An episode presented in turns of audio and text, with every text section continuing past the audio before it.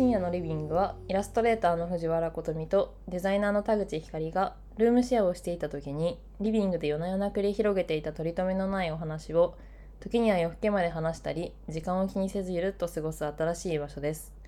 ルームシェアが終わっても私たちのおしゃべりは終わりません。わあ、こんばんは。お久しぶりですお久しぶりです。お久しぶりです。いや、ポッドキャストの更新が空いただけではなく、もうルームシェア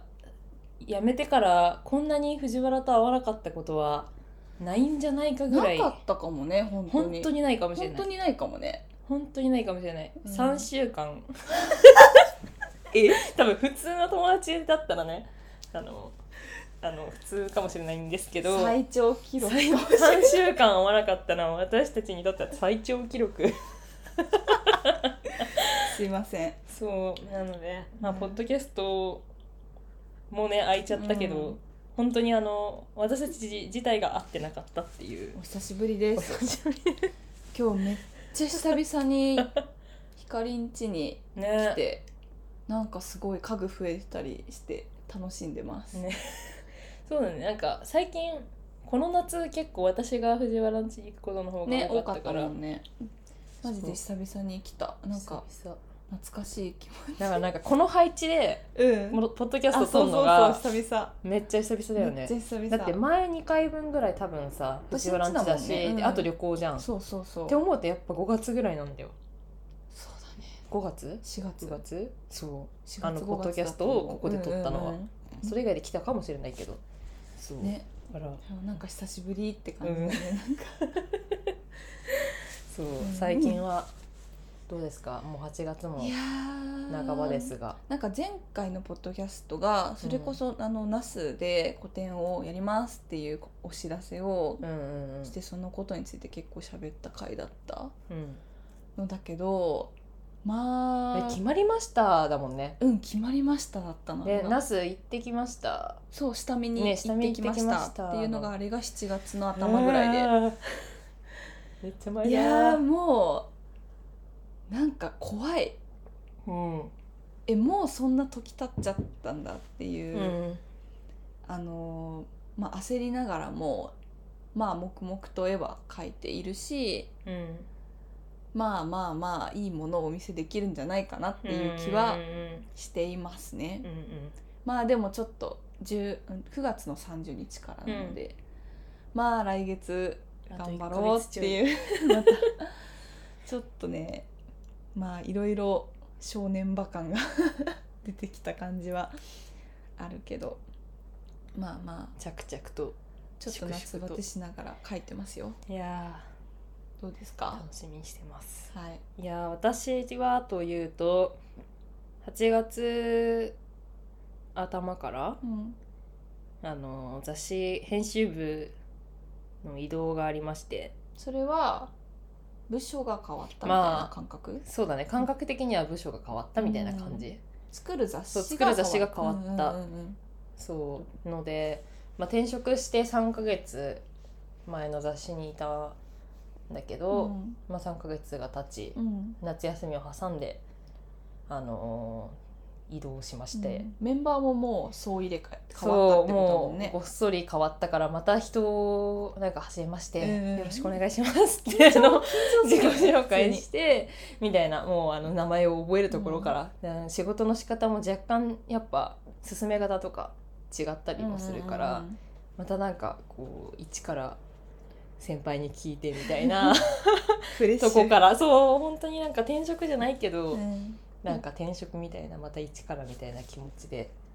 やって、まあ今2週間くらい経った。まだ2週間 ?2 週間経った。いや、なんか怖いね。うん、まだ2週間。まだ2週間 ?2 週間。そっか。そうなんか夏休み早めに取ってたもんね。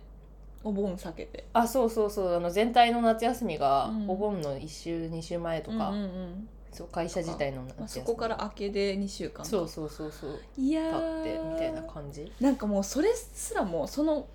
話すらもう結構前のような感覚だから、ね、わかる。そっかっていう。そう私なんかフレッシュな感覚とか言いながら、いや全然フレッシュなんだけど、うん、なんかやっぱ環境の適応能力がやっぱ年々上がってるっぽくて、自分の中でね、やっぱその転職をさ、やっぱ一回するまでは本当に怖かったの、仕事が変わるとかが、けどやっぱそのね、その回数がやっぱ増えていくと、なんか仕事をする環境が変わることにだんだん自分も慣れて、なんかその場所での順応がなんか早まってるなっていうのはすごい思うから、なんかまだ2週間かっていう感じではある、ね、そうだね、そうか、まあ、でも本当に楽しい。そうね、1個前の雑誌よりもなんかこうデザインがこう個々に委ねられている感じがして、なるほどね。そうなんか久々にこういう仕事やったなっていうのが今週もちょっと立て続いてワクワクしてます。いいね、楽しそう。なんか、久々にめっちゃ切り抜き してみたいなことすら楽しいって思っちゃう。雑誌作ってるぞっていうね。そうなんか久々にみちみちのレイアウトやってテンションが上がるみたいな。そっか、そういう感じなんだ。そう、ね、そういうのもある。どっちもある。結構経路違うね、やっぱりね。違うね。そう。そっか。だからそれこそ手書きの文字を書いたりみたいなことがさ、そう久しくやってないから。私さ結構イメージさ、手書き文字結構コンプレックスみたいなさ。ことはあるじゃん、前のね、書いてたよね。可愛い文字が書けないってずっと言って、私の手書き文字は可愛くないみたいな。むくね、手書き、そんなあなたの手書き文字がむく雑誌があってよかった。いやそうなんだよ。いやでも分かるよ、10代20代とかの、若い子向けの雑誌で使いたい可愛い文字が本当に書けなかったから、これ説明すると、中のデザイナーが自分で文字を書いて、それをレイアウト紙面にこう見出しとかね、タイトルとした文字で使うっていうシーンがあるからですね。それの文字が可愛くないという。そうだからもう昔はなんか送っても編集者になんか字が男の子っぽいですねとか言われて、なんかもうちょっと可愛い文字がいいですみたいな言われて、結局マジ主観。そうなんかでも分かるんだよ、言いたいことはね、だからもう泣く泣く隣の席の本当にすいません、ここだけちょっと書いてもらえませんか、可愛い子で可愛い文字書いてもらえますかとか言って、そのアシスタントの子に頼んだりとか、したりとか、いけそうなやつは書いたりとかもしたけど、そうなんかもう今回一発でっていうか、なんかすごい可愛いですねって褒めてもらえてよかった。ここではいいんだここではあなたの可愛さは認められるでもどういう感じのっていう最初の要望が、綺麗めの男の子の字だったからぴったりじゃん女の子の字じゃなかった男の子の字、条件ぴったりじゃんわ、需要と供給がマッチしたな。そっかと思って、そうまあそれはちょっとね、今週のちょっとテンション上がった話ですね。いやだからさ、なんか互いになんだろう、この3週間ってさ、会ってないけど、やり取りは結構してたけどさ、まあまあいろんなことが起きてるわけじゃないですか。いろんなことが起きましたね。なんかちょっともうなんだろう、その1ヶ月2ヶ月みたいな時間のスパンに対しての、詰め込み量が半端なくて、もう忘れてってんだよね、かなり。もう2週間前とか忘れてるからね過去だよね、過去そうね。だからいろいろこう、これ話そうあれ話そうみたいに思ってたことも全部抜け落ちて、あと熱出てなくしたもんね全部で先週高熱出して会社も休んだりとかもしてて熱で全部そうなんでしょ。そうもうそうだよね、汗とともになんか全部なんかいいデトックス感がね、デトックスって感じだった。マジいろいろ起こりすぎだろっていう感じの日々ですね、この夏は一体、この夏よ本当にまあ私も結構自分的にセンセーショナルなことが多々あり、まあポッドキャストではあんまり話さないけど、多々あり、まあまあこの夏よっていう夏ではありますね、本当に。まあでも乗り越えた先が楽しみではある。まあそうね。てかまあそう思った方がポジティブだから。私まあそのなんか乗り越えた先の一発目が古典だと思うと、まあ、そうだね、うん、まあそれはよくしていかないとねって思うし、うんうんうん、まあグダグダ言ってらんないのであれしか、そうだね、ないよね、うん、グダグダ言っても言わなくてもその日は来てしまうのでねはい、そんな感じね、そんな感じの近況ですね。近況ですね。てかあれだ、ウーバーが持ってきてください。よいしょ。タイ料理が食べたくなって、2人とももう外に出たくないねって言ってウーバーを頼んだっていう次第ですね。ありがとう。今一人で初めて喋ってた。初めて。一人でできるもん。一人でできるもん。おお、ちょっとガサガサ言うかもね。すいません。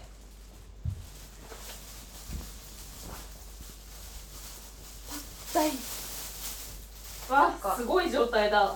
ういうこと？待って。横倒しになってる？横倒しになってない。え？すごい状態って何？あのさ、藤原が頼んだやつさ、スープついてんだけど。スープついてるの？これ藤原が頼んだやつなのかな？あ、すごい状態だ。それパッタイじゃない？あ、これパッタイ？うん。あ、パッタイだ。パッタイスープついてんだ。あ、本当だ。待って。動揺がすごいよ。なんかセットみたいなやつにしたからな。ね、単体にしなかったっけ？いや、単体だと思って頼んだんだけど。でもこれだよね。うん、それ美味しそう。じゃあお箸出すわ。ありがとう。なんかあれ感じさ、あんまトレーとかなく食べれそうでいいね。確かに。必要だったらその机でどかして使っていいけど。この前でポッドキャストの合間にやることじゃない。リアル。めっちゃ美味しそう。めっちゃ美味しそう。やったー。これスープじゃん。スープついてる。うるさそうこれ。バキバキ言います。うわーい。箸でいける？箸でいける。トレー使わなくてもいい？膝の上に乗っけてもいい？いいよ。これポッドキャスト撮ってんのウケるな。一番自由だろ。自由すぎ。何に付き合わされてる？ですね、私はなんかいろいろなお惣菜が詰め込まれたセットを頼みまして、ひかりは単体のパッタイを頼もうとしたんですけど、なぜかスープセットになりましたね。生春巻きもついてる。まあ得した気分。まあお金払ってれば別に得はなんでもしてないですけど。得はしてない。やったー。これ怖いな。あ、トレー使う？いく？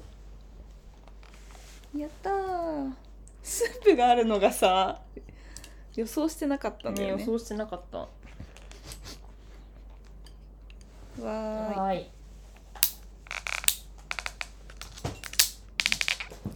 皆さんは今何をしてるんですか？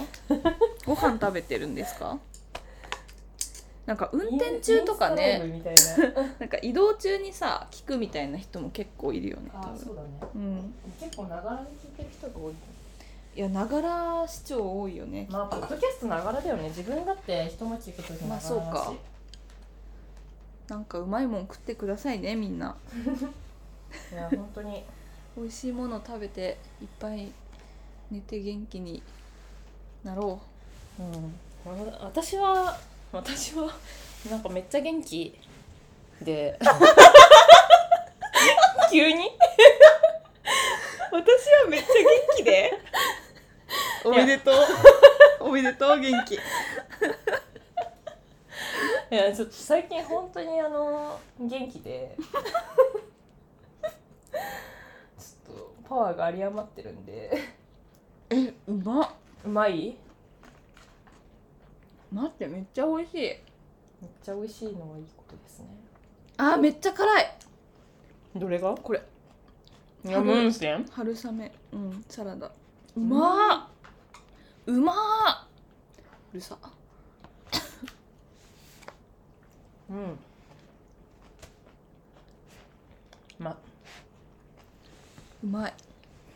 うまいしか言わないポッドキャストです。そう急に本題ぶち込むけど、うん、そうなんか最近結構空いちゃうことも多くて、うん、なんかそもそもテーマ設定っていうよりなんかこう近況報告のなんか派生でなんか喋るみたいな回もすごい多くて、うん、あ、うん説明しちゃった派生で喋ることも多い、うん、けど本来は結構テーマを設けて喋ってたよねっていう話をしたんだよね、うんうん、そうだからなんかまあ近況だけでもマジでいろいろあるんだけど、うん、まあちょっと久々に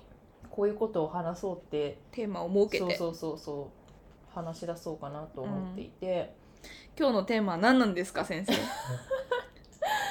今日のテーマは、はい、ちょっと嫉妬について嫉妬という感情についてまた暗い喋ります暗いというか、うん、そうですねまあなんかずっとあるなと思って、まあ、生きてる限りまあでもない人もいるのかな。ない人もいるよ。嫉妬という感情がない人もまあ限りなく少ないみたいな人もいるだろうね。いるんだろうなと思うけど、うん、まあ多分私は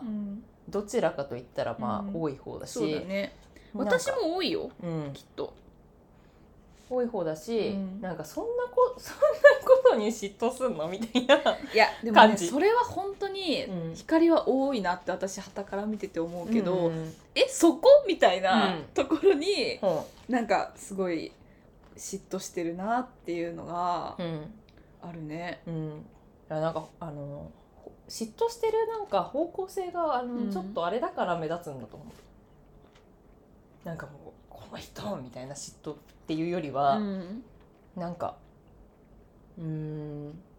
やっぱなんか自分がちょっと頑張ったらもうなんか手に届きそうとか努力したら届きそうだけど持ってないものを持ってるとめっちゃ悔しいとかなんか、うん、なんか私の嫉妬タイプは、うん、私の嫉妬タイプあなたの嫉妬はどこからそうなんかそう嫉妬もなんかみんななんかいろんな、うんタイプがいると思うんだよね、うんうん、嫉妬の発動条件がねそうけど私はなんか能力がある人が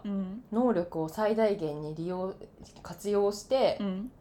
生きていないことに対してめっちゃ嫉妬の感情が生まれる。それって嫉妬なの？嫉妬なんか苛立ちとかじゃなくて、まあ、もちろん苛立ちみたいなこともあるけど、うん、なんだろう嫉妬っていう感情の向き方が苛立ちにでもあるけど嫉妬ってなんだっけでもなんか羨ましいみたいなことだよね、うん、そう、うん、羨ましい？なんか羨ましいっていうかだってもうそんなあれだよ、うん、宝を持ち腐れてるみたいなことじゃん。おそっかっていう状態でそれでも平気でいられるってことがノーノーと生きれてる言い切れてるノーって言いました私は自分のあたりを見回しても、うん、大したこう才能もなく、うん、でもそれでも何かないかって必死に生きてるのにこんなに、ね、なんでこんな能力がそうあるのにそれを使わずしてぼんやり生きてんだこいつみたいなことにめっちゃ嫉妬するそっかそうだからなんかそれ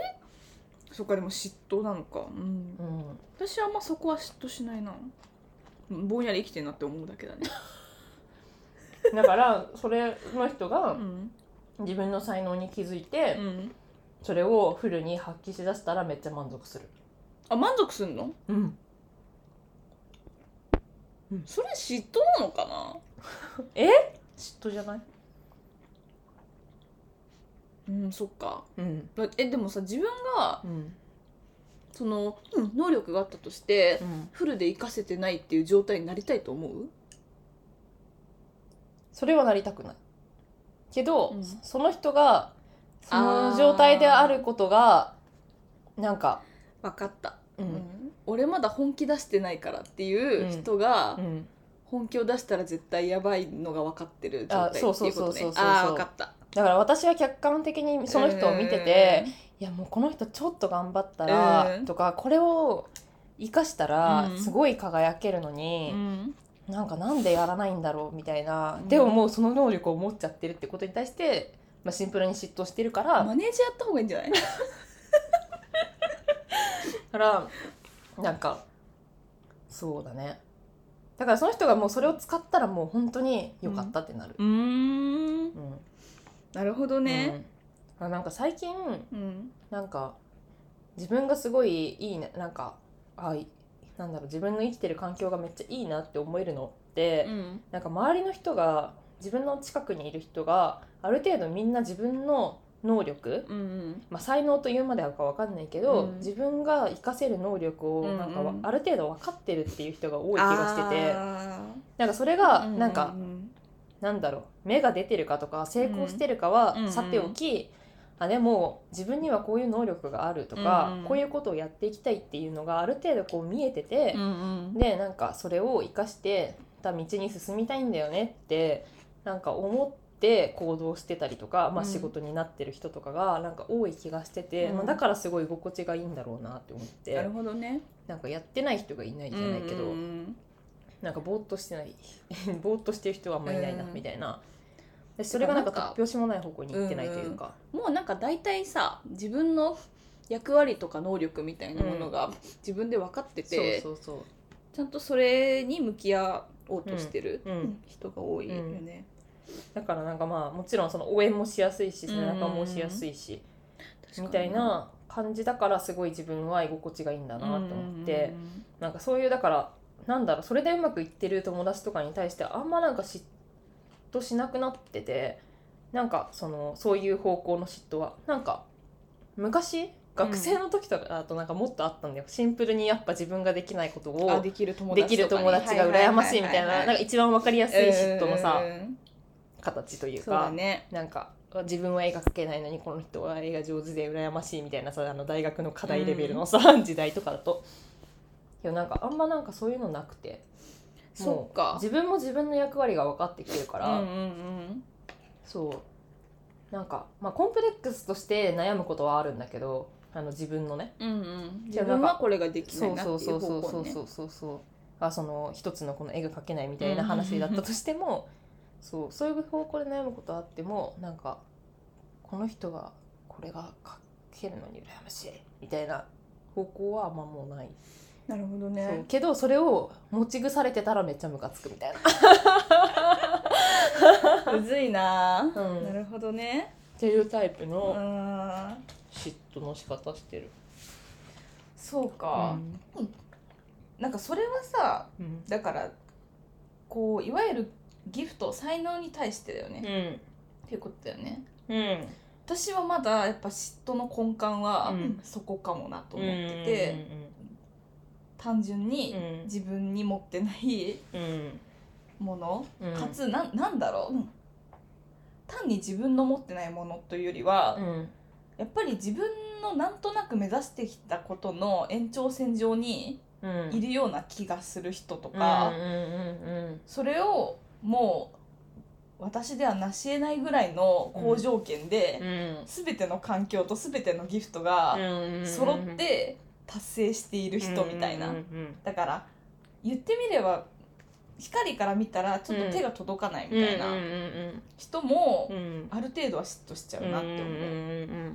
思う、もうさっきもちらっと言ってたけどめちゃくちゃ才能があって作るものが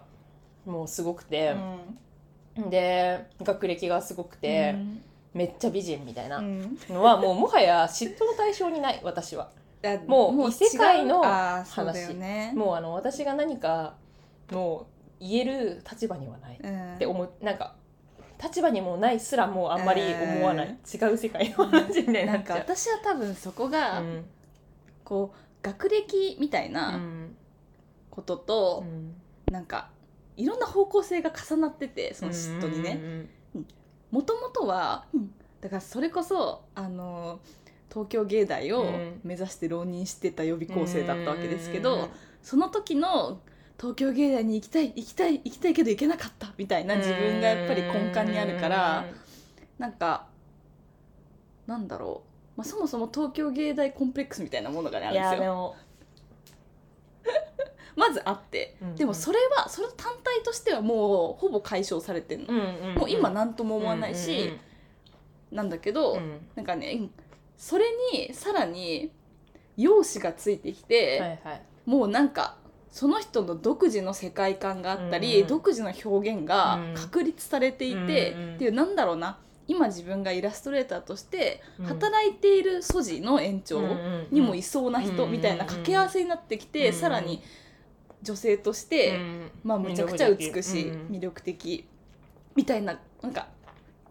いくつかがやっぱり入ってきた時になんかねもうあーってそうよなそうそれはなるんだよね、うん、それはなんかもうあ別次元の話だしねみたいにはなんかなんとなく思えない、うんうんうん、けどまあ圧倒的、うんまあ、そういう人はいるんですよねっていうなんか全部を持った人みたいなね、うん、いや全部持った人いるからなねえいてしまうんだよねこれがいてしまうんだよね、うん、いやなんかシンプルになんかこれなんかコンプレックスの話じゃないからコンプレックスの話にも持ってきたくないけど、うん、やっぱなんか学歴みたいなことにはやっぱり若干あるし、うん、なんか羨ましいなみたいなのは、うん、まあなんかその大学名とか学歴っていうことだけじゃなくて、うん、なんか私は頭がいい人みたいなものに対する、うん、なんか最近の持ってる感情だけど、うん、なんか嫉妬心がすごいあって、うん、なんかその頭がいいっていうのも別に勉強ができるっていう話じゃなくて、うん、なんか会話してたりとかして、うん、やっぱなんかもともとこうオタク気質の人が好きっていうのって結局オタクの人は何かにこう自分の好きな特定の何かに対して、うんまあ、すごい熱量があるっていうことと、うん、あとすごい知識量がある、うんうん、それに対してっていうことがあると思ってて、でなんかそれってつまりなんかその知識量を持てるっていうことはそれだけそのものに対して深く考えたりとか、うん、あとその記憶力があるっていうことだから、うんうん、なんかだんだんこれって頭いいってことなんだなって思って、うん、でやっぱなんか昔から記憶力がいいじゃないやすごい知識量の人って、うん、なんかやっぱ頭が勉強もできる人が多いなって思ってて、例えばなんか学生の時に高校とか中高とかで、うん、なんか私吹奏楽だったんだけど、うん、やっぱね楽器が上手い人はね成績も良かったの。なんかそれやめてよ辛い気持ちになるじゃん。いや辛くない結局、まあね、その、うん、物覚えがいいとか、はいはいはいはい、すごいなんかやっぱね覚えられるっていうことって結局、うん、イコール頭がいいにはつながっちゃうなと思って、うんうんうん、でなんかそれがなんかオタクみたいなことになっていくとなんか話もうまかったりするの。それを自分がそれを伝えたいっていう熱量もあるから、うん、なんかそれになんだ好きなことを持ってる知識を人にうまく話すっていう能力もあったりして。うんっていうなんか最初はこの人はオタクだなくらいで話を聞いてたら、うん、だんだんこいつめっちゃ頭いいなってなってきてなんかだんだん私は悔しくなってきちゃうのなんかあれだよねだから1個だけでもダメで、うん、それって、うん、なんか圧倒的こう記憶力とか知識に対する好奇心だよね、うん、みたいなものがあってそれをなんか自分の中で考察していけるじゃないけど、うん、深めていける思考力があって、うん、さらにそれをちゃんと整理して人に話せる力があるっていう掛け合わせだからね、それはなぜなのかっていうことまでなんか自分の中で深掘りして言語化できているみたいな人の話を聞くのってめっちゃ面白いから、うん、まあでも思うんだけど、うんそれオタクの人だから分かりやすくこう、うん、話の中で露呈してくるだけであって、うんうんうん、あなた頭いいと思うんだよね私それは違くてなんかそのオタクっていうその特定の何かへの、うん、知識量のところでね、うん、それもその観点もあるからいやなんか私その光の何かに対して自分の中で深掘りをして、うん、仮説を立てて、うん、なんかあ違ってたなそうだったなみたいなことを繰り返して、うん、それをなんか語るみたいなことにおいては全然、うん、頭悪いって誰も思ってないと思うんだけどじゃあ私は自分の精神世界へのオタクってことでよろしいですか？てかうちらはそうだってうちらは精神世界のオタクだからうちらはうちらのオタクだから、うん、ここでしか喋れないけどだからその頭の良さを他には広げることはできないんだけど悲しいことにね、うん、限定的だよねすごいこれは、うんうん、いやそうなんだよね他のこと覚えられないからね覚えられない、うんうん、自分の感情のことばっかり覚えていようとしちゃっていやでも本当にだから好奇心だね足りないのは多分、うん、好奇心は足りない外の世界へのね、うん、外の何かしらのことへのもっと知りたい、うん、もっと学びたいという欲求が足りないんだようちらは足りないですごめんうちらってくくっちゃっていや本当に足りなくて最近悩んでる多分そこが線を引いてるのかもね、ね、なんかやっぱ、まあ、オタクっていう言葉が便利だから使っちゃうけど、うん、なんかじゃあ自分が、うんもうこれだけは、うん、もう誰よりも喋れますみたいなことって、うん、やっぱないんだよね自分の気持ちそうオタクですってこれだけはみたいなことって本当になくてないなって思うとすごいなんか悲しくなるというか、うん、なんか先週、うん、なんかとある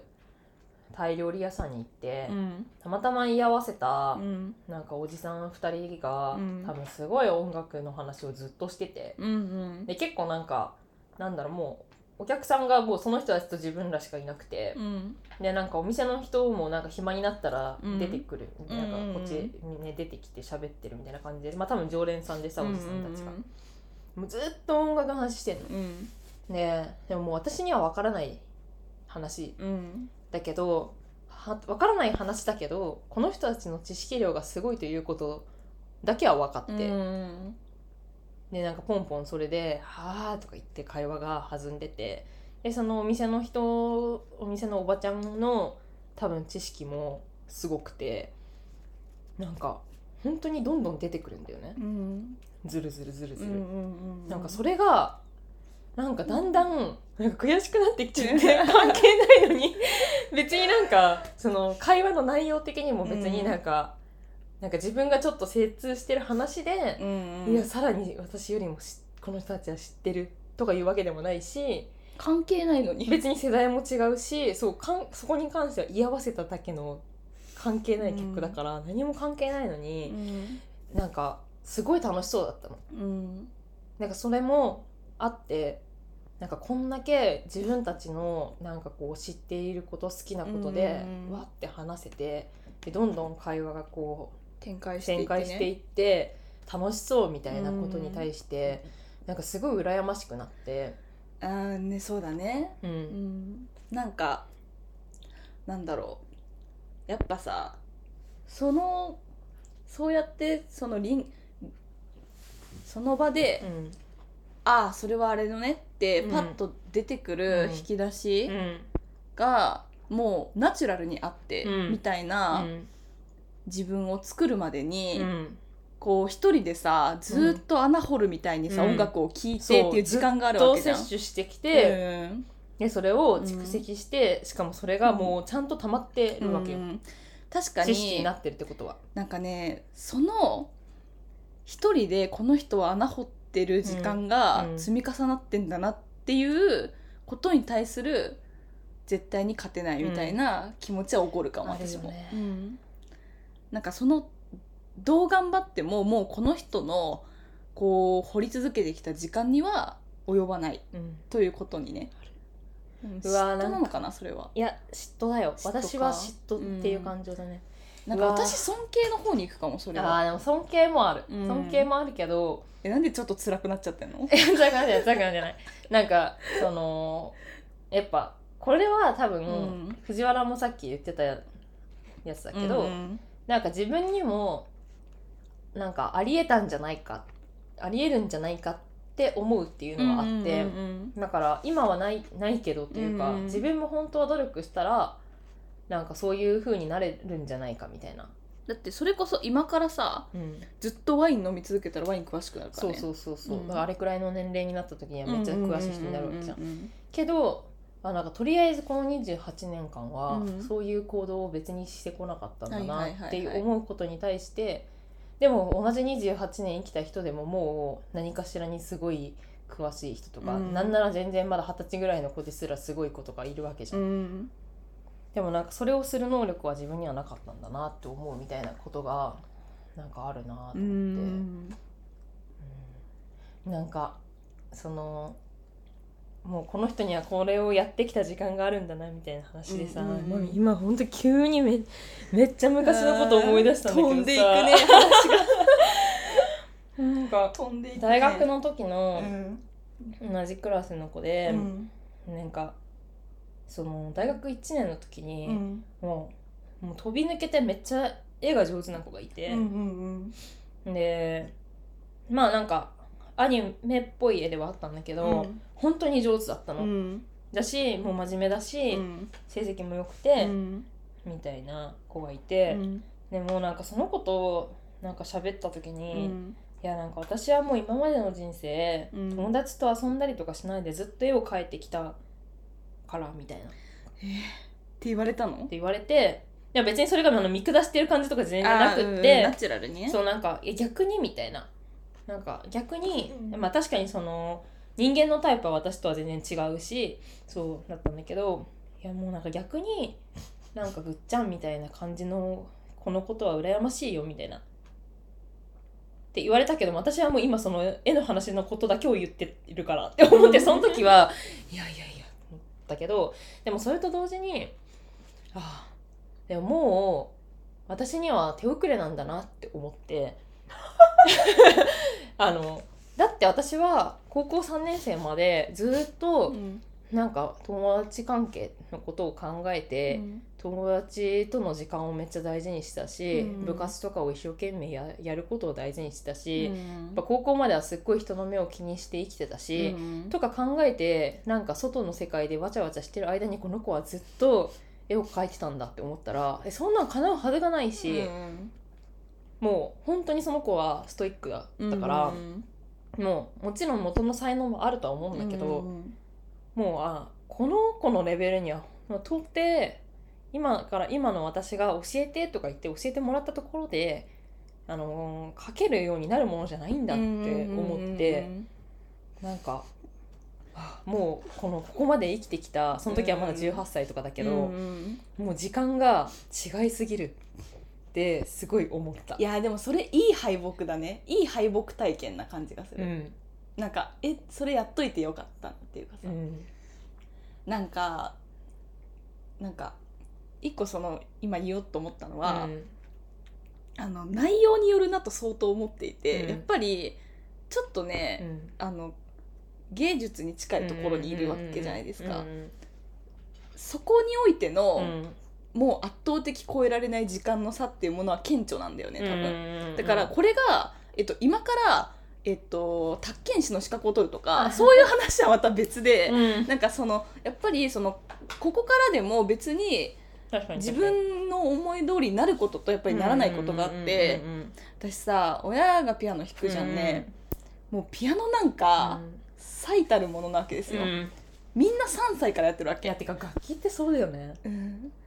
私さ、うん、大学がさ美大じゃなくて芸大だったからさ、はいはいはい、音楽学科もあって、うんうんうんまあ、結構普通に倍率いい大学だったんだけどさ、うん、もうなんかそこのピアノ科なんて本当にストイックでさ、うん、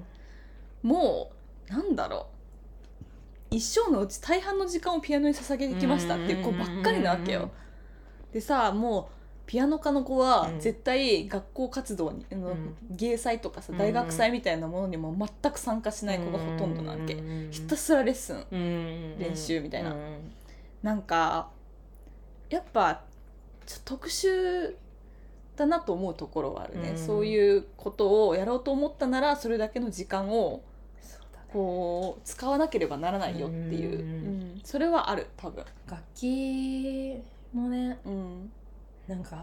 今週のなんか会社のなんか飲み会の時もよくつながるねそんな話に。そうなんか楽器は本当にもう特になんかその時の話は、うん、いやもう弦楽器に関してはもうなんか大人になってからバイオリン習おうとかももちろんあるよ、うん、あるけどもう本当に3歳とかやってる人にはもう本当にかなわないし、大人からやってもああはなれないみたいな話をしてて、いやそうだなって思う。まあでもなんだろう、どういうマインドとどういう評価軸で自分がやるかだけだなと思って。まあそれはそうだよ、うん、まあもちろんそれはそう、それはデザインやっててもそらそうだね、全てのことで別になんか自分が満足できるレベルでいいっていう話だったら別にそうなんだけど、うん、まあ一応このデザインというものを仕事にして一応この業界にいてしまってるから、一応その辺はそう、ね、抱えちゃうものが若干あるけど、うんあるね、まあ、もちろんもうなんか自分の中で割り切ってることもいっぱいあるし、うん、いやあるよな。でもやっぱね時間はね超えられないし、やっぱなんかその集中力がやっぱ自分にはあるようでなかったなみたいなこともやっぱりいっぱいあるから、うん、なんかそこをこうずっとなんだろうやり続けられた人って本当に強いし、うん、なんかうんもうなんか叶わないなって思う、だからそこまでいっちゃうとなんかそれは私はもうもはや嫉妬にはならないんだけど、そうだからそれでもしのうのうとしてたらもう一番嫉妬するなるほどね。なんでそんなにやれるのに君はなんでやらないんだ、なんでそれを仕事にしなかったの、じゃあくれよってなるじゃあ私にくれよ、なんか何とかして私が説得してどうにかこううまく やってくれないかみたいなことを考えちゃう。やば。そうなんかもう私にくれよとかももうできないじゃん現実的にはさ、ね、だからこう何とかしてこの人がその才能でこう軌道に乗れる方法はないかみたいな、ね、やっぱマネージャーすごいなみたいな方向に行っちゃうんだよね私は。うんなんか一方でねその、うん主に芸術の世界で、うん、そういう超えられないストイックな時間の壁みたいなものがあるなというのはありつつ、うん、なんか大人になっていった時に、うん、あこの点と点のつなぎ方は私にはできないみたいな人も出てくるわけ、うん、今度私はアフリカでコーヒーの勉強をしていた後に、うん絵を描き始めましたとかね、うん、なんかその、うん、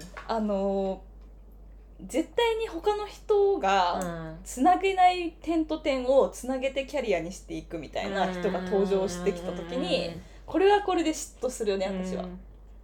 あるでしょそういうこともあるねなんかさそっちもそっちでやっぱなんだろうな、もちろんそういう人って結構やっぱり真剣であればあるほど、うん、そうやって大学で勉強したりとか、うん、学術的に学んだ人のことを羨ましいと思ったりする人も結構いるわけ、うん、けど、うん、なんか現時点のね、うん、その見え方とした時に、うん、よっぽど、うん、なんか5年10年、うん、勉強してそのままやるよりも圧倒的に魅力的な何かをそこにつけられているみたいな風に見えちゃうわけ。多少そのなんか拙いところがあったとしても、うん、それを飛び越えるような魅力がめっちゃ心当たり、うん、でなんか生まれちゃうっていうこともあって、うん、いやもうそうなんだよ、うん、大学で、うん、切れてる何百万学費払って4年間やってきて、うんうん、もう社会人今7年目、うん、7年なんで怒ってんのデザインの仕事をやってきたとかは一個の自分の自信なはずなのに、うん、なんか急にそれを飛び越えられた気がする瞬間があって、うん、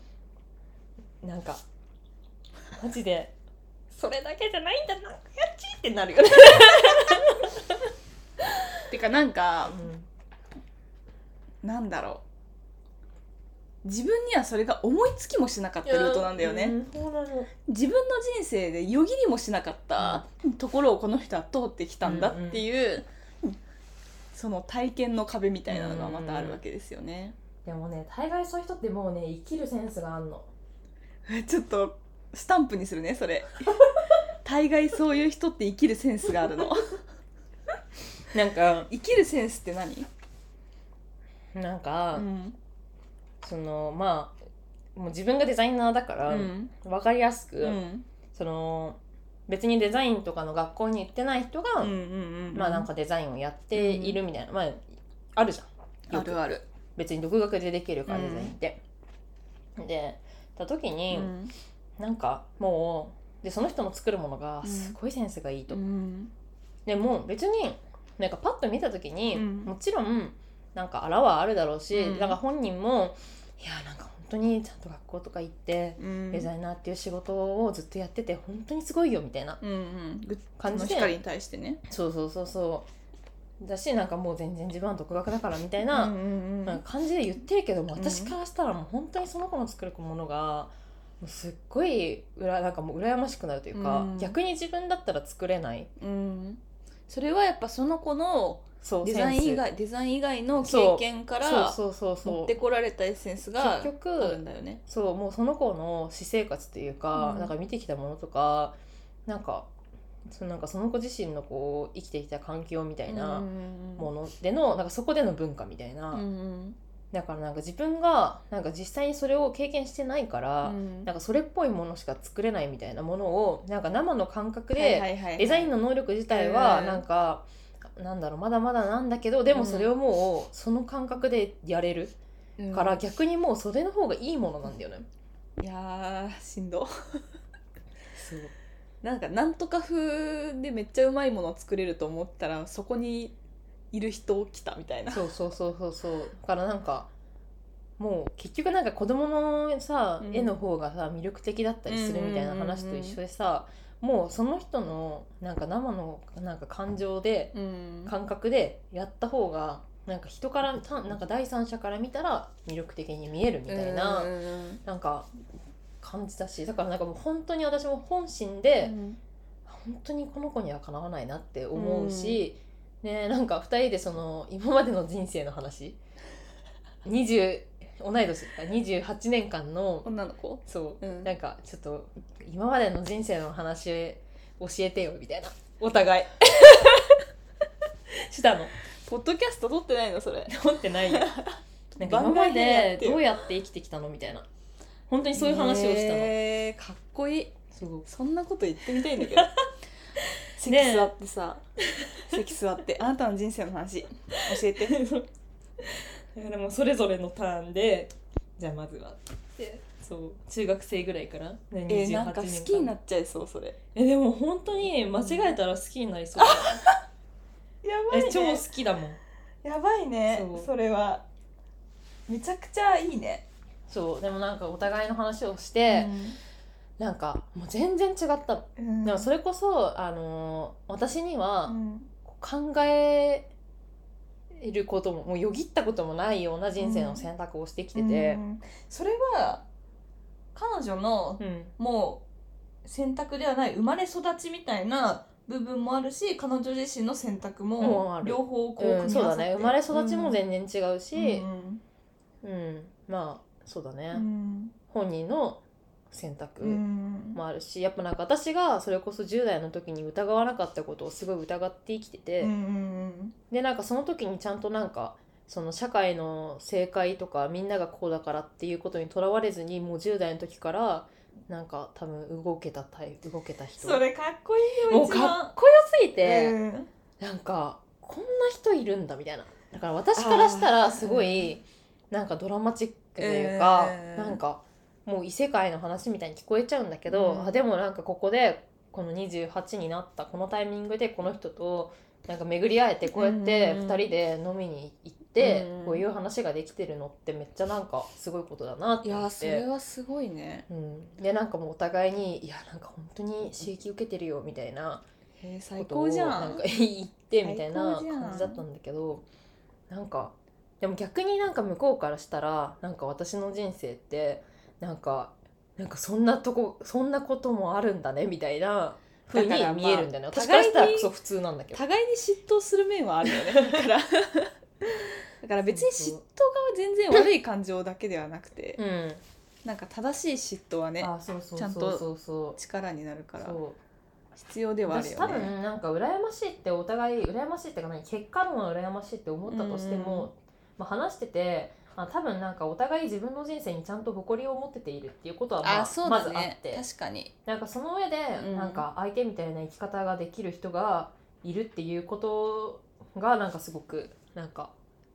よく見えるというか、それはそれですごい羨ましいな。なんかそういう感じに持っていけるんだったら嫉妬はマジで持った方がいい感情。そうだね、だからそのことの関係性に関してはそんなに嫉妬はない。あ、そうかそうか、そうそうけどそのなんか突拍子もない生き方をこれも持ってこれも持ってみたいなことがあるみたいなことに関してはなんか心当たりがあるな。いやすごいガツガツしゃべっちゃった、ね、これいやなんか、今のさその子の、なんだろう、その自分は10代の時に信じてたことを疑って生きてたみたいな、のを聞いてすごい思ったのが、私そのなんか今自分が大人になってそれこそ25超えて気づいたことを10代のうちに気づけてる人がいる、その気づけることが気づくのが早かった人っていうのはすごい羨ましいと思う。羨ましい。それが何に対して気づくのかっていうのを明確化するのは難しいんだけど、でもね気づく人っていうのがいるんだよね、早く、それはねもう超えられないんだよ。もう超えられないですよ、だからそれはうわ私も気づきたかったって思う、早く気づきたかったみたいなことはあるね、やっぱりね。もうまあ、28になっても気づいてない人もいることを気づいている可能性もあるから、そうだね、それはそう、だからそう別にそれもだから自分なんか今の自分には満足で、まあでもねあるんですよね、そうあるあるんだよね。まあやっぱり、まあでもそれも時間の壁だね、やっぱり早く気づく、早くなんかこの視野を知るみたいなことは。でももう環境的に不可能だったみたいなことって ね、あるからね。あるからね。もうあの環境にいたら知り得ないことっていっぱいあるから。でもそれはそれぞれのさ、そうね、人生において本当にそれぞれだからさ、もうなんかそこの環境では当たり前のことがこの環境ではもうなんかそんなことがこの世にあるのみたいなことがある可能性だってあるし、いやなんか今話してて思ったけど、だからあんまり、ちょっと嫉妬とは別にして、自分とは全く違う人、全く違う人生、だったらって妄想することってある？ない？ある。あ、それはあるんだ、それは嫉妬とはまた別の感情で、羨ましいとか別の感情だね。だから羨ましいって思っても、まあ結果的には今の自分の人生が一番だと思ってる、上でもしこういう選択をしてたらこうだとしたら、そっかこういう方向性でうまくいってたこともあるのかな、みたいなことはある。なるほどね、いや私結構脳内で繰り広げちゃうんだよね、その結構もう本当に羨ましいみたいなところまでいくってこと？思う。いやそれこそその、東京芸大天才美女、だったら最悪でも考えるよ。でもそしたらこの世に羨ましいことがうちらよりも少なくてさ、人生つまんないかもよ。あそういう考え方かそっちね、確かにね。知らんけどさ、美人になったことないから、なんかもう美人の人は多分さ、そうじゃない人をさあんまり羨ましいと思わないじゃん、その容姿の話で言ったら少なくとも、でなった時にさ、なんか羨むものがあるからさ向上心があるじゃん。まあそうだね、まあ、上には上がいるとはいえどもさ、だからどっちかだよね、本当につまんなくなるか、もっと執着の強い羨ましいが起きるか、うん、上には上がいるから、うん、もっともっとってなることはあるよね、うんうん、でも本当になんか美人の人が、うん、いやなんかもっと上にはいるし羨ましいって私も思うよって絶対言うと思うんだけど、うん、私の羨ましさレベルで言ったら人生におけるね、うん、もうそんな及ぶわけないですからあなたが。それはそうだね、うん、羨ましいの度合いが違う、そう、そこでの、うん、こう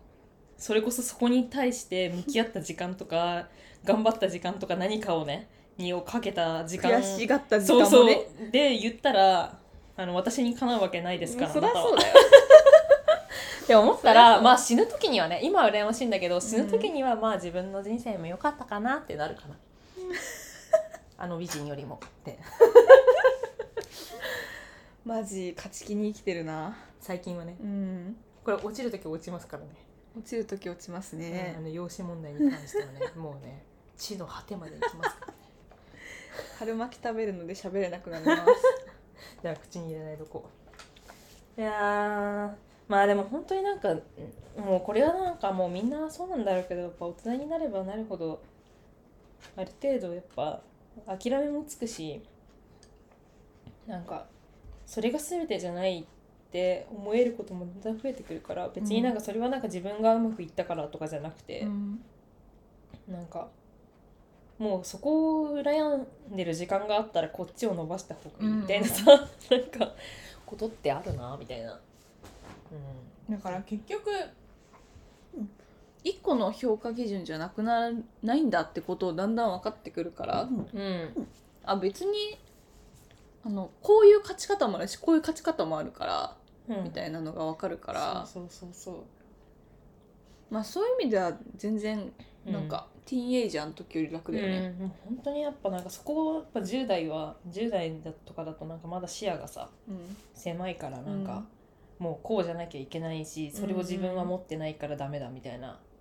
ことがやっぱ思いやすかったけど、うん、もう今はね私なんか自分のこう長所短所みたいなことをだんだんこう正しく理解できるようになって、なんかもう長い間ずっともう20年ぐらいずっと自分の短所だと思ってたことがなんか急にやっぱ長所でもあるって気づく時がすごいね、それはなんかやっぱ来ることもあるなみたいな、もちろんまだなんかダメだなとしか思えないこともいっぱいあるんだけど、男の子みたいな字とかねそうそういうこともある。やっぱ場所を変えたら全然違うってことって何でもあって、ねうん、もうなんか見る人によってそう評価基準は違うし、うん、なんかここの場所だとあんまり自分の能力を生かせなかったなっていうことが、うん、ここだとすごい重宝されるなとか、うんま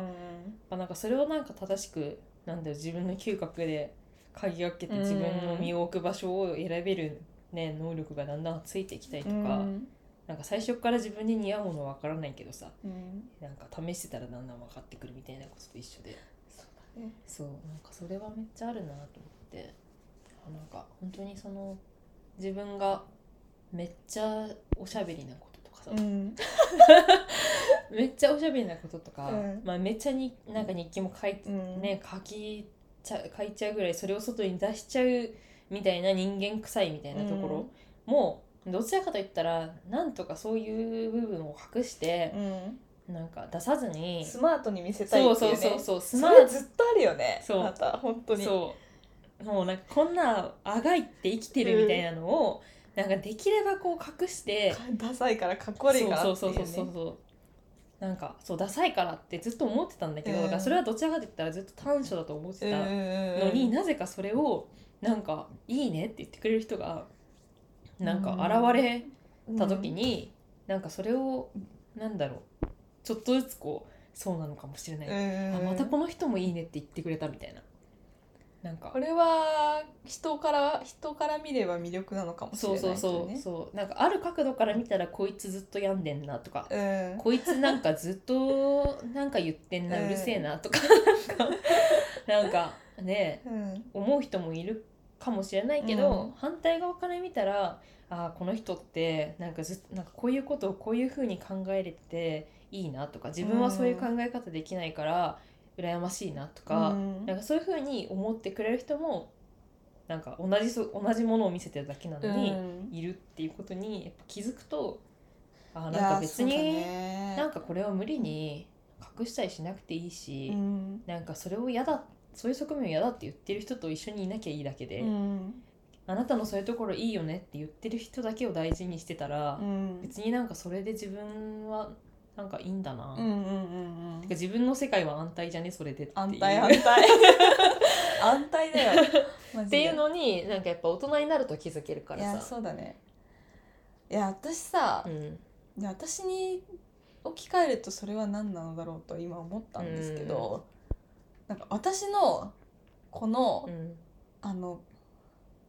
感受性が豊かと言ったら聞こえはいいですけど、全てに感じ入ってしまう心、はいはいはい、というものを持っていて、はいはい、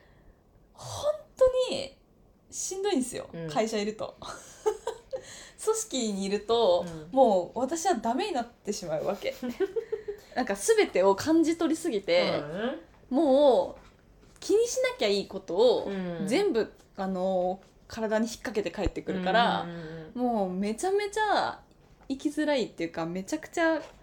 しんどいし、うん、なんかそうするとだんだんやっぱり自分への肯定感が薄れてきて、うん、自分のいいところも出せなくなっていくわけですよ、うんうんうん、みたいなところが本当に嫌なのね、うんうん、なんでこんなにもう全部が全部受け入れて、うん、受け止めてなんか無視できないんだみたいなことがね、うんうんうん、けどなんか 100% いいって思えたわけではないけど、うん、なんか何割かは絵を描くようになってから、うん、なんかその部分がなかったら全然違う絵描いてたとも思うし、うん、なんかこういうテーマ設定性の絵は描けなかったなとか、うん、でだんだん思うようになってきたから、うん、なんか表裏一体そのいい面と悪い面が今は、うん、昔は100悪いと思ってたけど、うん、なんかまあうまく使えばそうやってなんか絵に反映できたり、うんまあ、これはなんか自分のオリジナリティになるみたいなところが、まあ、自分のすごい弱いところから出てきたから、うん、なんかこういうこともあるのかみたいな、うんのは思ったから、なんかだんだんそのなんだろうその落ち込むみたいなとかもう絶望的な気持ちでズーンってなってる自分みたいなものがなんか起きたらもうそうなってるなみたいな、ただそこにそういう自分がいるなみたいな感じに受け止めとけばいいんだっていうのは最近なんか思えてきたね。なんとかそうならないようにしようと思ってたんだけど、うん、無理、うん、まあ無理だし、ね、無理だし、なんかつくづくさ、うん、なんかそういうなんかまあやっぱ思考とか、うん、なんかそういうことに対するなんかまあ短所だと思っていることが私らには多いと思うんだけど、うんうん、なんかそれをやっぱこう形に消化できるっていうこと自体はやっぱこの、うん、クリエイティブ系のことを、うんやっているっていうのはすごい強いことだなって今思って、うん、これやってなかったら吐き出し方わかんないからね。そうだってさ、普通の人って言い方あれだけど、うん、別にその絵を描いたりとかを別にしてない人からしたらさ、もしそういう同じ悩みがありました、うん、同じ悩みっていうか同じことを短所だと思ってる人間がいて、うん、だけど別に自分が普通の仕事をしてて、うん、で別にそういう趣味とかもなかったとしたら、うん、なんかどうやってその短所をポジティブに変えるかってなんかあんまなんかパッと今思いつかないなと思って、ね、人の気持ちがこう深く分かるから、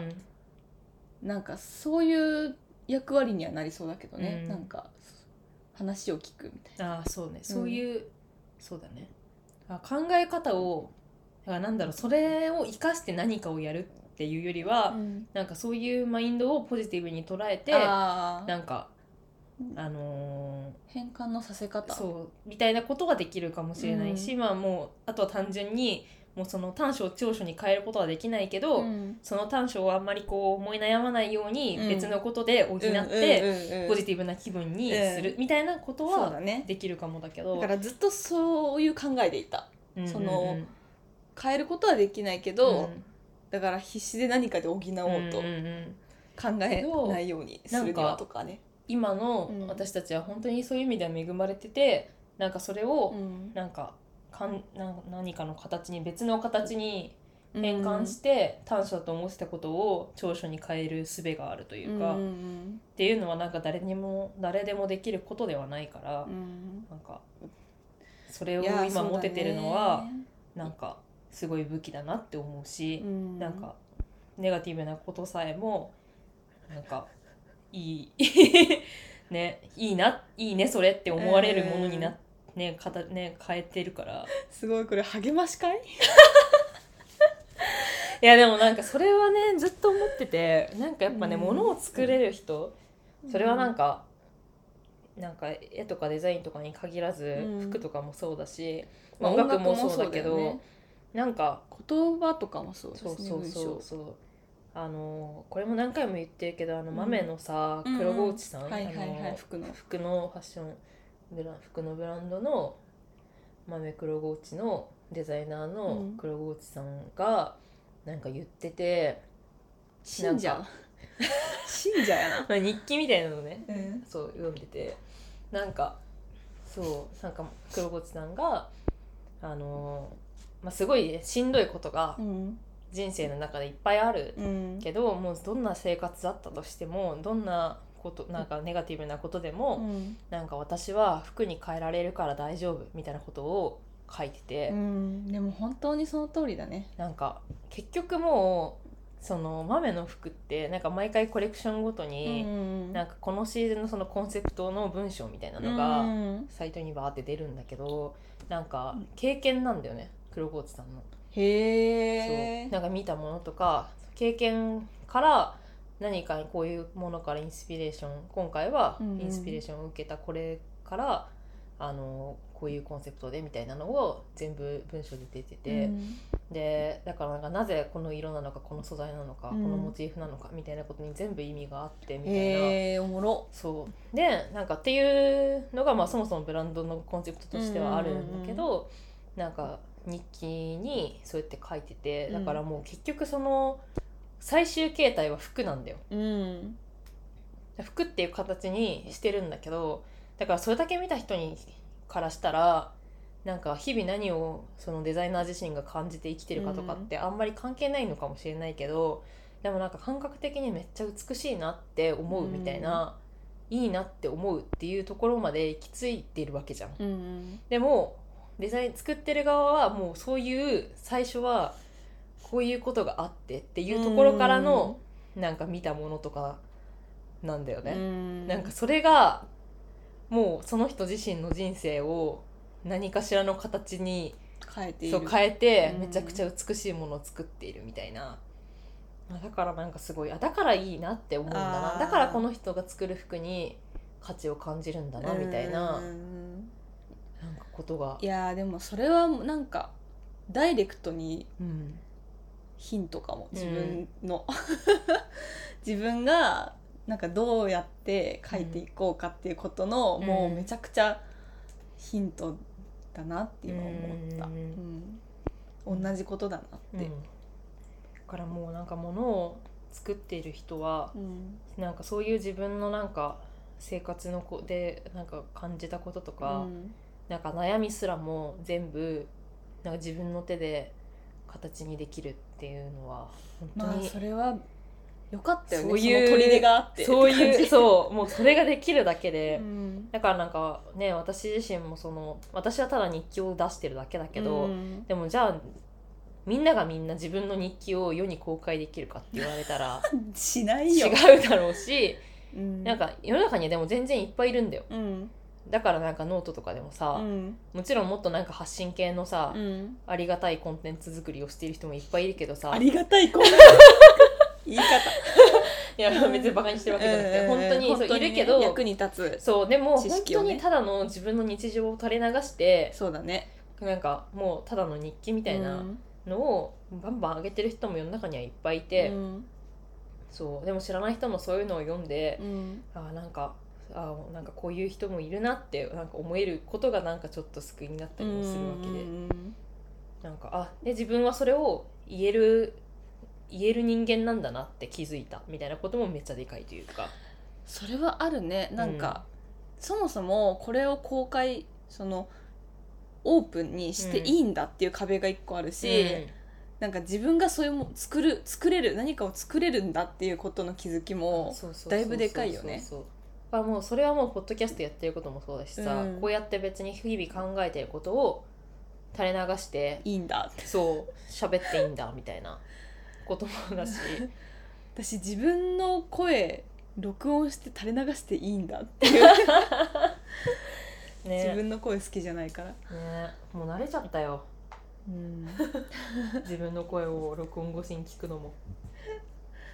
ね、うん、だからまあだんだんなんだろう、そのやり方とか、うん、方法は増える一方だと思うし、ね、うん、なんかそれで少しでも自分の短所を長所に変えられるわけじゃん。そうだね、変換、うん、形を通して変換できている、うん、だって私なんてただ口数が多くてうるさい人間なだけなのにさ、うん、こうやってさポッドキャストとかでさバーバー喋ってるとさ、すごいねとか言われるわけよよくそんなに舌が回るねそれもでも褒められてるじゃんよ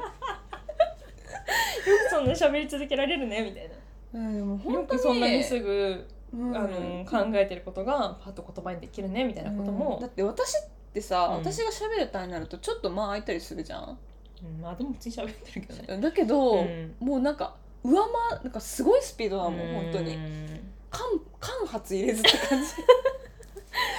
だから本当に、うん、いや一回さ、うん、あれ編集してないのみたいな、うん、言われて、うん、あなんかその本当にくしゃみしたり間違えたりしなければほぼ切ってないですね、うん、みたいな、うん、マジみたいな、うん、今まで切ったの2回くらいしかないよね、うん、ない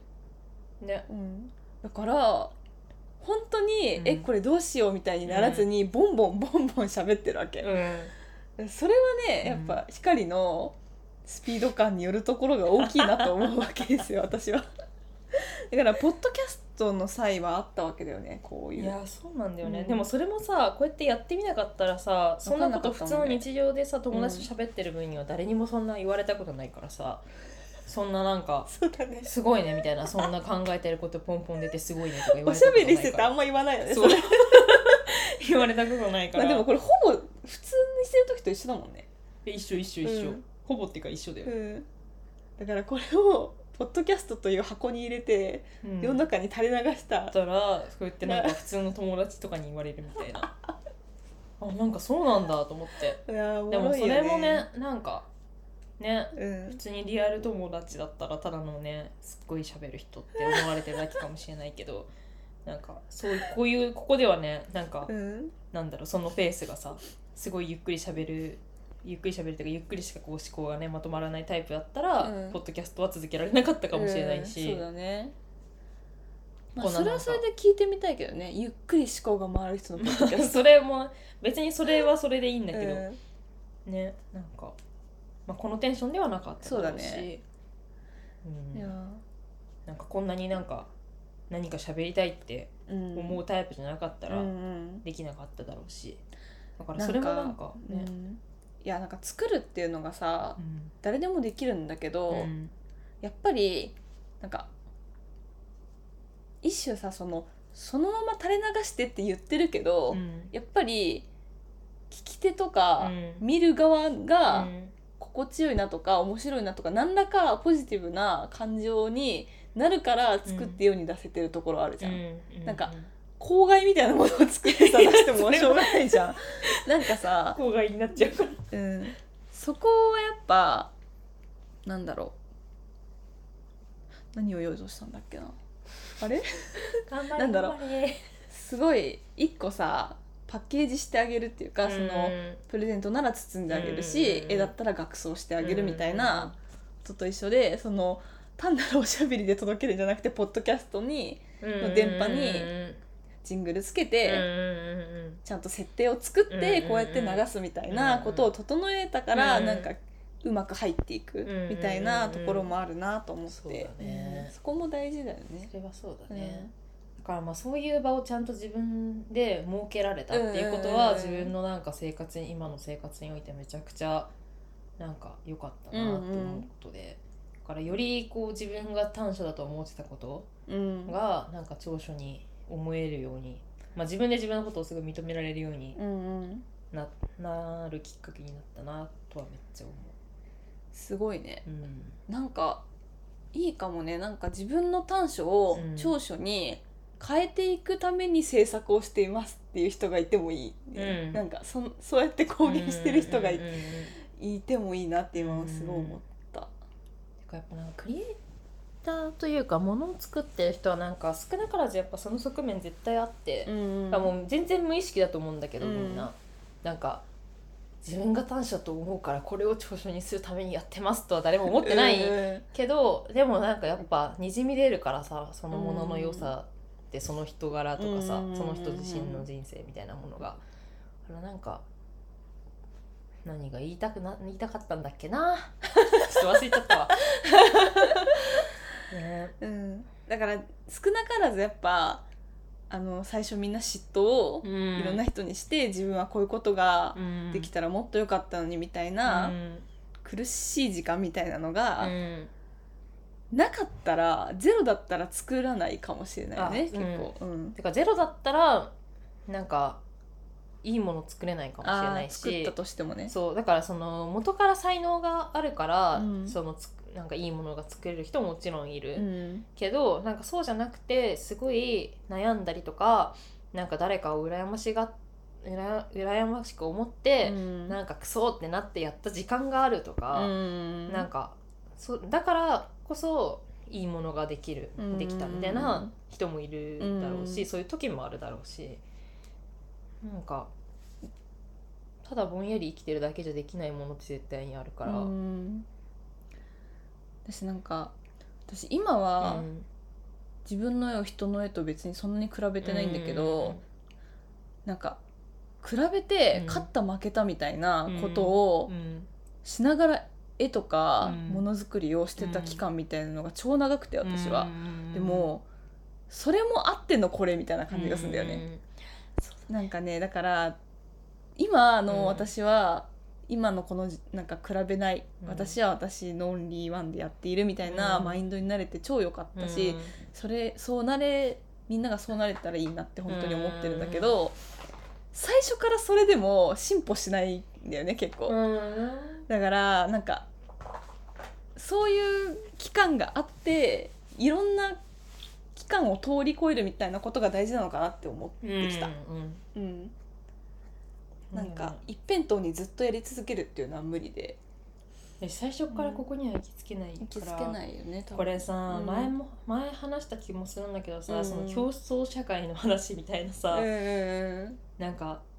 人は競争すべきなのか、あ、なんかそうじゃない方が、そんな題材でやったっけ？あ、ポッドキャストで話したわけじゃない。あ、じゃなくて、あれ藤原との会話じゃないかな、これ。あ、でもやっぱり競争、いや、そういうテーマ、その子供とか学生の時の話をする分には絶対出てくる話ではあるけどね、うん、競争社会すべき、ね、これあれだ、なんか自分に子供がいたとしたら、はいはいはいはい、みたいな話でなんかした気がするけど、藤原じゃなかったのかな、私じゃないかもいいよ、喋ってもいやなんかさ、うん、まあなんかもう令和の時代でさ、うんうん、なんかじゃあ運動会みたいな、はいはいはい、もう子供同士が競い合うみたいなことが本当に正しいのかみたいな、その子供時代に一番を決めたり、その教育が正しいのかどうかみたいな、うん、別にみんな違ってみんないいじゃないかっていう思考は全然あるし、うん、まあ確かにそうだし、その子供の時だとさ、うん、なんか分かりやすくそう戦わせるものが運動に偏ったりするじゃん、はいはいはいはい、なんか運動会とかさ、ね、マラソン大会とかさ、うん、なんか体育の授業とかでも、うん、なんかあいつは 50m 走の何秒だけど自分のクラスで一番遅いとかさ、なんか分かんないけど、でもなんか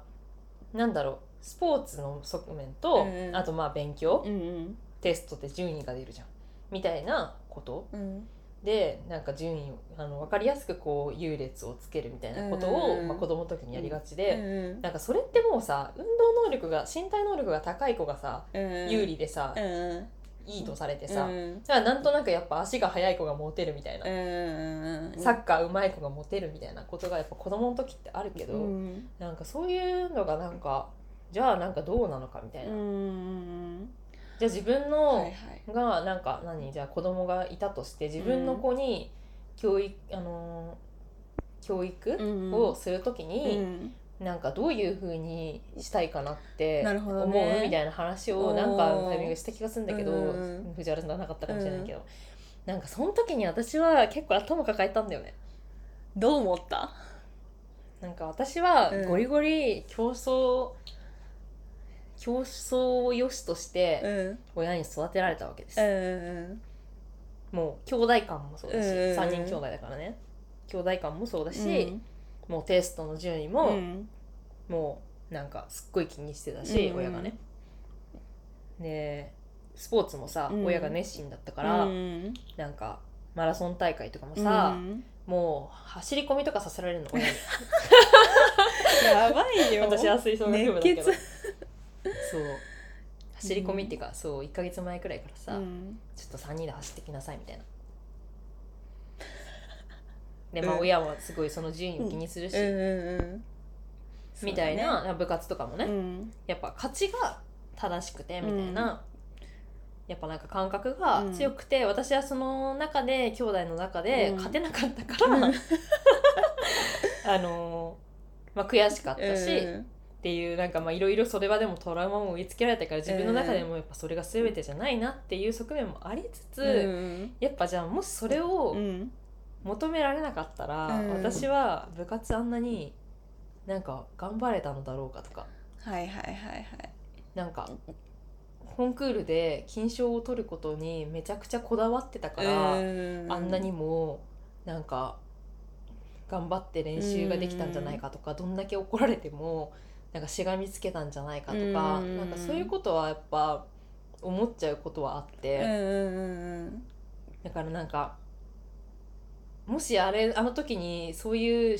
なんか誰かに勝ちたいとか、うん、なんかあの人よりうまくとか、うん、そういうのがなかったら、うん、なんか私ってあんなに頑張れたのかなとか、なんかもしそれがなかったら今の自分はこんなになんか負けず嫌いっていうか負けず嫌いだし、うん、なんか何かをこう簡単に投げ出したりしないタイプの人間になったのだろうかって思ったら、やっぱ一概にこうなんかどっちが良かったってあんま言えないなって思っちゃって、いやこれどっちがいいかって決めるやつじゃないと思うけど、うん、私は過剰じゃなければ競争社会はあるべきだとは思う、うん、でもね、ムーブいいんだよね、なんかはいはいはいはいはい多分ステップがあるんですよ、うん、その子供がすんなりとポジティブに競争社会を受け止めるための段階みたいなものがある気がして、うん、なんかね、私その小学校低学年の時に当たった担任の先生がすげえいい人で、うん、すげえとか言っちゃった、うん、なんか記憶がおぼろげなんだけど、うん、なんかいろんな、うん、なんとか賞みたいな、うんうんうん、なんかね、賞をめっちゃ作る人だったの、はいはいはい、で私はピアノ部門と、うんうん、なんか掃除がきれいにできる部門で1位だったの、はいはいはい、なんかそういうそれもさ結構ちゃんとしてて、うん、なんかピアノってなったら、うん、マジでみんなの前で、うん、立候補をして、うん、ピアノ部門で戦うわけよ、だから放課後とかに、うん弾いて、うん、どっちが1位がいいかみたいなのが挙手制で決まるみたいな、だからそのみんなが絶対何らかの賞を1位取ってってわけじゃないんだけど、うん、ある程度なんかいろんなカテゴリーで、そうそうそう1位が決められるみたいな、まあ、1位というかこれが得意な子みたいなのが分かりやすいシステムになっているみたいなのがあって、それ今すごい思い出したんだけど、とりあえずなんか私はこういうことが得意でこういうことが不得意なんだということが分からないままに全て1位を取らせようとするのは間違ってると思うね、うん、私は徒競走で絶対1位は取れないわけ、うん、だから徒競走でも1位を取れって言われ続けてたらしんどかったと思う、めちゃくちゃ、でも早々と、うん、あこの子は体育が苦手なのね、うん、って言ってそんなに、うん、体育に関しては強制させられなかった家なのね、うん、運動とか、うん、それは良かったなと思ってて、うん、代わりにやっぱりその勉強とか、うん、なんだろうな、うん、自分の得意っていうかやりたいこととかある程度これはいけそうだなみたいな風に親から思われたことに対しては、うん、ある程度やっぱりうちの親もテストの点気にしたし、うん、私も必死こいて下げられないみたいな時期はあったんだけど、なんかそれが全てを完璧に求められてたら多分無理だった、うん、そうだね。からまず多分その何のカテゴリーで1位を目指す方向に行くのかっていうのをまず見定めてから、うん、だからいろんな賞があるんだよっていうことをまず知らせてから、うん、あここだねってなるじゃん。そしたら、うん、でまあそれが多分めっちゃちっちゃい時は勉強っていう、うん、結構大きいカテゴリーで、うん、ある程度頑張れっていうのは必要で、でそっからさ私にとっては予備校、美術予備校なんだけど、うん本当に本人の適性とか本人の意思みたいなものが、うん、ここだって照準があった時に一定期間、うん、そのゴールが見える状態でもう絶対に1位になるんだって、うん、なんかむちゃくちゃに死ぬ気で頑張る期間っていうのは必要だと思う私は、うんうん、あでもすごい納得したわ、うんそう競うことはいいんだけど、うん、やたらめったら何でも1位にならなければいけないっていうわけじゃないっていうことは、うん、本当に小学校低学年とかで、うん、なんか誰かが大人が、うん、教えてくれないと教えてあげられれば、うん、なんかその子が戦いうる才能が伸ばせそうな場所で、うん、何か人と戦うみたいなことが悪ではないっていうだからやっぱさ勝てないところ勝てない領域でも求められたからじゃない。しんどかったのはそうだね。まあでも可能性はあったんだろう ね。だからみんなのスペックが高いんだよその兄弟もっていうか違うんだよ私が、うん、なんかできないことをなぜか選んじゃうからあそういうことね。どっからどう見ても音楽の才能ないのに、うん、親から見てもね音楽の才能ないのに、うん、なんであんたそっち行くのみたいな、うん、あんたは運動しといた方が芽が出そうなんだから、うん、っていうのをなんかあんまこう子供の時に私は自分で自分のことを見定められなかったっていう、うん、でも意思はあるじゃんそこに吹奏楽をやりたいっていう。そうけどだからそれでよかったじゃん、うん、なんかそれでじゃあ戦って一番になれる能力はないっていう、うんうん、でもさごめんすごいもうなんか身も蓋もないことを言うと、はい、1位に取ることに意味はないじゃん。いやもうでもそうなんだけどね、そこで戦いたくなっちゃったんだよね幼少期の私はね。あだけど結局その1位は素晴らしい1位になるべきだっていう幻想を抱ける期間が絶対必要なわけで、うん、だからまあ結果的にはそれでいいのか。そうそうそう結果的にはいいんだよ。こう自分的に行きたかった方で、うん、そうまあそっかだからそこで逆に親が諦めなかったから、うんうん、その私が選んだところじゃないところまでこだわっちゃったっていうのが使った。だから吹奏楽でどう頑張っても1位になれないのに1位を頑張って目指した期間はめちゃくちゃ大事なわけ、うん ね、それはねもう私としてもすごい大事だと、うん、あの期間がなかったらって思うしそうだよ、ね、だからそこのバランスというか順序だよねなんか、うんうん、とは思う。競争は必要だと思う。そうだねそう思う。なんか競争自体がっていうよりはその間にどれだけ自分ががむしゃらにやったかどうかっていうことが大事だよね、うんうん、でもなんかみんなやっぱさみんながみんな非凡なわけじゃないからさ、うん、こう昨日の自分を超えるんだだけでさ死ぬ気で頑張れる人なんて本当にいないわけじゃん、うんうん、だからそこに、ね、人との競争っていう基準があるのはね、うん、ここよりっていうそれはなんか必要だ。そうじゃないと頑張れないよ。そうなんだよね。てか、うん、やっぱなんかある一定までは やれてもそれ以上になかなかいけないんだよね。まあそれもわかるんだよな。ね。いやだから結局行き過ぎないかどうかじゃないかなとは思うんだけどね。うんなんかさまだ喋んのこいついいよ久々だからいっぱい喋ろう私しばらくさ、うん、子供向けのさアートスクールの講師を一瞬だけやってた時期があって、まあここ最近だけど、なんかそこもすごいいろいろ学びがあった場所でさ、私にとっては、なんかそこの方針としては、こうちょっとアートセラピーに近いというか、こううまい絵を描くとか大人に求められた絵を描くんじゃなくて、本当に、自分がいいと思った手段とか表現とかその子の感性のままに描くということを良しとするっていう、全肯定するっていう。でその中でだから、もう萎縮せずに描ける、自分の思った通りに描いていいんだという意識が生まれた中でいろんな表現 があるから、それを知っていくみたいなね、広がっていくみたいな感じだったんね。だからもう結構上層教育に近いというか、なんかそれも難しいなって思った節もあって、その講師の先生が何人かいるんだけど、基本的にアカデミックなある程度その美術教育を美大とか行って受けてきた人が講師になるんだよね、ってなった時に、そのいやある程度その技術的にこうすればこう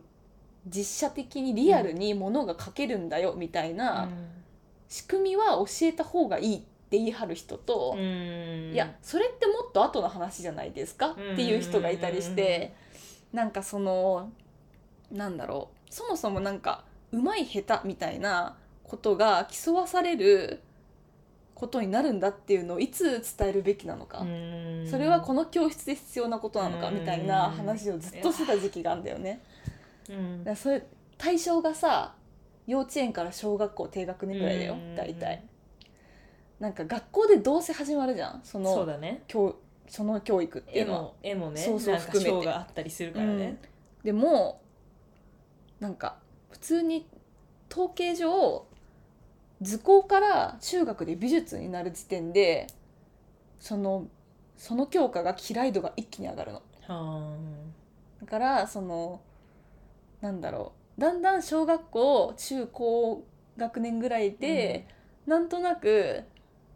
うまくなんか楽しいことをあれだな図工みたいな子が分かれてきて、美術になるともう完全に知識とか技術がうまいか下手か、知ってるか知ってないかの世界に突入するから、そこでもうアートは死ぬみたいな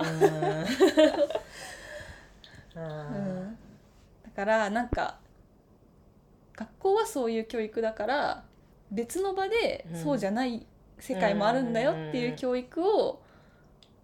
一貫して続けた方がいいんじゃないかっていう考えもあるし、なんかすごいそのなんだろうな、考えたそこ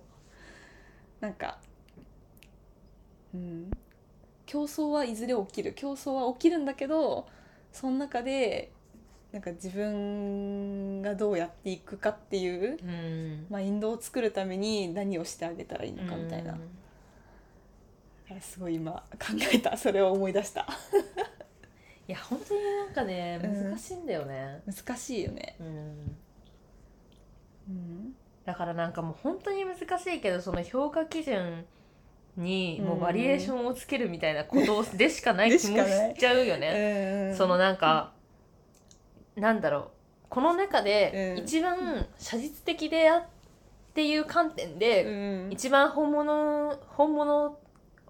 をリアルに描くことが上手にできるのはこの子だよね、だから本物選手権とそうだけどこういうなんかこういう観点で見たらこの子のが一番いいよね、でもじゃあ色彩構成で言ったらこの子のってすごく素敵だよねみたいな、確かになんかいろんな見方があるんだよっていうことが分かればいいんだろうね、だからなんか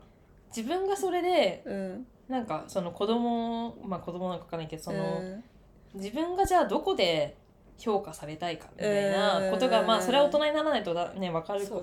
らないかもしれないけど、なんかだんだんじゃあ自分の持ち味は何かみたいな、うまく描くことはそんなに上手にできないけど、でもなんか色彩感覚だけは誰にも負けないなって思えるんだったら別にそれはそれでいいのかもしれないし、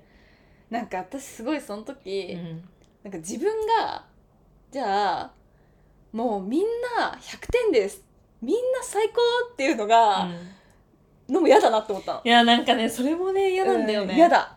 なんかそれは嫌じゃんって思っちゃって、うん、てかなんかそれはそれ責任がない気がしちゃうんだよ、うん、あーそっか自分の意思自分がどう思ってるかがないからってこと、うんうん、そうかそうだね。だってさ子供の絵だったとしてもさ私はこの絵は嫌いだったらわけじゃん。なんか私はこの絵めっちゃいいと思うけど、うん、これはちょっとやっぱあんまだなとか思うことあるわけじゃん、うんうん、それってもうさ自分のもう今まで培ってきた評価基準みたいなものと自分の好みみたいなものがあってさ、なんかもうやっぱりそれで判断せざるを得ないっていう自分がいるから、なんかそのみんないいんだけど、うん、みんないいねって言うかって言われたら違うなっていうか、うん、みんな違ってみんないいっていう話と、うん、この1個前に喋ってた、うん、なんかこの評価基準によって、うん、なんかこの人が一番いいよねって変わってくっていう話は私は違うと思ってて、うん、なんかこれも別にみんな違ってみんないいんなんだけど、評価軸ごとのそう、みんな違ってみんないいという言葉で言ってしまったらそうなんだけど、だけどなんだろうその観点で見たらこの人は写実的には描けるかもしれないけど色彩構成はこの人には劣ってるわけじゃん、っていうことは自覚したいの。わかるけど最初からみんな違ってみんな素敵ですねしか言わなかったら、気づけないよね。そう自分の絵が素敵ですねって言われてることしか分からなくて、何が素敵だと言われているのかは分からないじゃん、私何を褒められているのか何が逆に足りない、足りないっていう言い方がもうその次元にはもう存在しないのかもしれないけど、でもなんかじゃあもっと良くしたいこういう部分をもっと伸ばしたいって思った時に、なんかそれを正しくじゃないかなんか評価する基準というか、がもしなかったら、なんかそれ以上にももはやならないのかもしれない。ああそうだね、止まる。うん。そっか確かに。うん、だからもうなんか進歩はなんか芸術の進歩はないというか、なんかいいわねふわふわふわみたいな感じに、ね、だからなんか。なんだろうだからなんかそれぞれの世界でなんかいい悪いっていうかこの人のが素敵でこの人のがこの部分は素敵だねみたいなことがあるよねっていうことはなんかそういうのはいいんだけど、なんか最初からみんないいわねみんな平等ねっていうのはなんか逆に責任がないなと思っちゃう。いやそうだねわかる。いやすごい展開するじゃん話がすごいでもなんか真面目にいったね。真面目にいきましたね。いやわかるよ。もう今忘れたからいいけどこの話でさっきなんか思いついちゃって、別の話を、何か喋ろうとしちゃったけど今忘れちゃったから、じゃあオフレコで言います、忘れちゃいました思い出したら。いや喋るもんだな。まあでも嫉妬の話からまあでも全部つながってるな、なんか結局そういうところから、だからさなんかその評価が、競争が評価が必要かって話と嫉妬が必要かっていうのは似てて、なんか誰かを羨ましいって思うこともそこに自分の中で評価が存在しているからそうだね起こることだよね、だから私なんか自己肯定感上げたいし、なんか自分は自分でいいって思いたいんだけど、なんかもしそれが達成される世界が来たら、止まるなって思う。いやだし、結局その止まることをずっと恐れてるじゃん、なんかまあ分かんないけど、それもみんななのか分かんないけど、結局なんか私の場合は、本当に全体的にそういう仕事とかに限らず、なんかよく言ってるけどなんか幸せ恐怖症みたいなことも同じで、なんかもう幸福になることを恐れちゃうのね、止まってる気がしちゃうからなんかそこがなんかゴールじゃないんだけど全然、でもなんか自分が今悩みがないなって思ったりなんか幸福だなって思うと、うん、なんかもっと何かをに思い悩んで何かを行動しなきゃ自分が止まっちゃうんじゃないか、うん、人としてみたいなことをなんかこう思いがち、うん、だからなんか別にそんなこと全然ないはずなんだけど、うん、なんかそれをやっぱね恐れちゃうんだよね、うん、なんか誰比べる人がいなくなるとか、うん、比べるっていう違うな比べなくていいんだけどなんだろう自分が憧れる人がもうこの世には存在しないなんて日は絶対来ないんだけど、うんうんうん、でもそれがいる限りは誰かを羨ましく思ったり、うん、時にはなんか嫉妬心を芽生えさせたりしながら、うん、いやもっともっとあの人みたいに魅力的な人間になりたいとか、うん、なんか今手にしてないものを手に入れたいとかをこう思うある程度思うことはめっちゃ健全だと思うからてかまあそれがないとちょっと生きていけないですよ。いやそうなんだよだからそれがなくなることはめっちゃ怖い。うんうんうん、なんか解決したいんだけど、うん、そうだけどもう解決したいけど解決するのは怖いから、うん、まあ解決してどんどん次の悩みが訪れた方がいいよね。うん、だから全て消えるのは怖いね。怖いなって思う、うん、からまあ別にもうそういう気持ちをなくしたいですっていうふうにはもう思わない。そうだね。なんか生きてるってことやな。ってなるあーまた人のことを羨んでるわ生きてるな生きてるってことだよなまたこれ過ぎた時にはあのことで悩んでよかったなってどうせ言うんだんだなってなる。そうもう知ってるからね。もう知ってるからその流れ知ってるからもうその流れ知ってるから何百回やってるからねもうね怖くないいやなんかだからその域に行ければもうこっちのもんっていうか、うん、うまくその嫉妬心とか負の感情を味方につけて生きていけるんじゃないですかね。その気持ちをコントロールはマジでできるようになったんだろうなと思う、ね、いや大人だな。その瞬間はもうね、うん、最悪な気持ちになったりすることもあるんだけど、うん、なんか結局まあこれも結局自分の力で超えられる日が、まあそうね、どうせ来るからなどうせ来るどうせでなんかまた次のことで、うんね、悩み出すからね。そう、まあ、そうやって回っていくしかないもんね、うん、でもまあそれで、ね、いいですからね、うん、映画じゃない長さが1時間42分ちょっと短めの映画みたいなですかやばーまあお久しぶり会ということで、そうですね、まあなんかここまで開けない感じでいきたいなと思いつつまあ分かりませんので気が向いた時にまたやりましょう、まあ、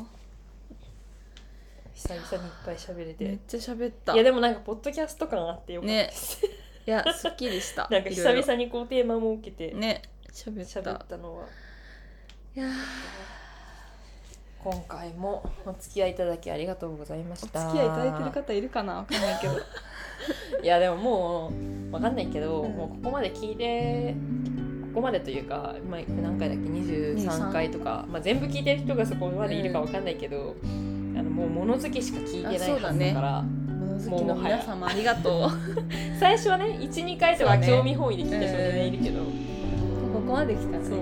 物好きの皆様物好きのポッドキャストにお付き合いいただきありがとうございました。もうそれに救われております、はい。ありがとうございます。藤原琴美と田口ひかりでした。バイバイ。バイバイ。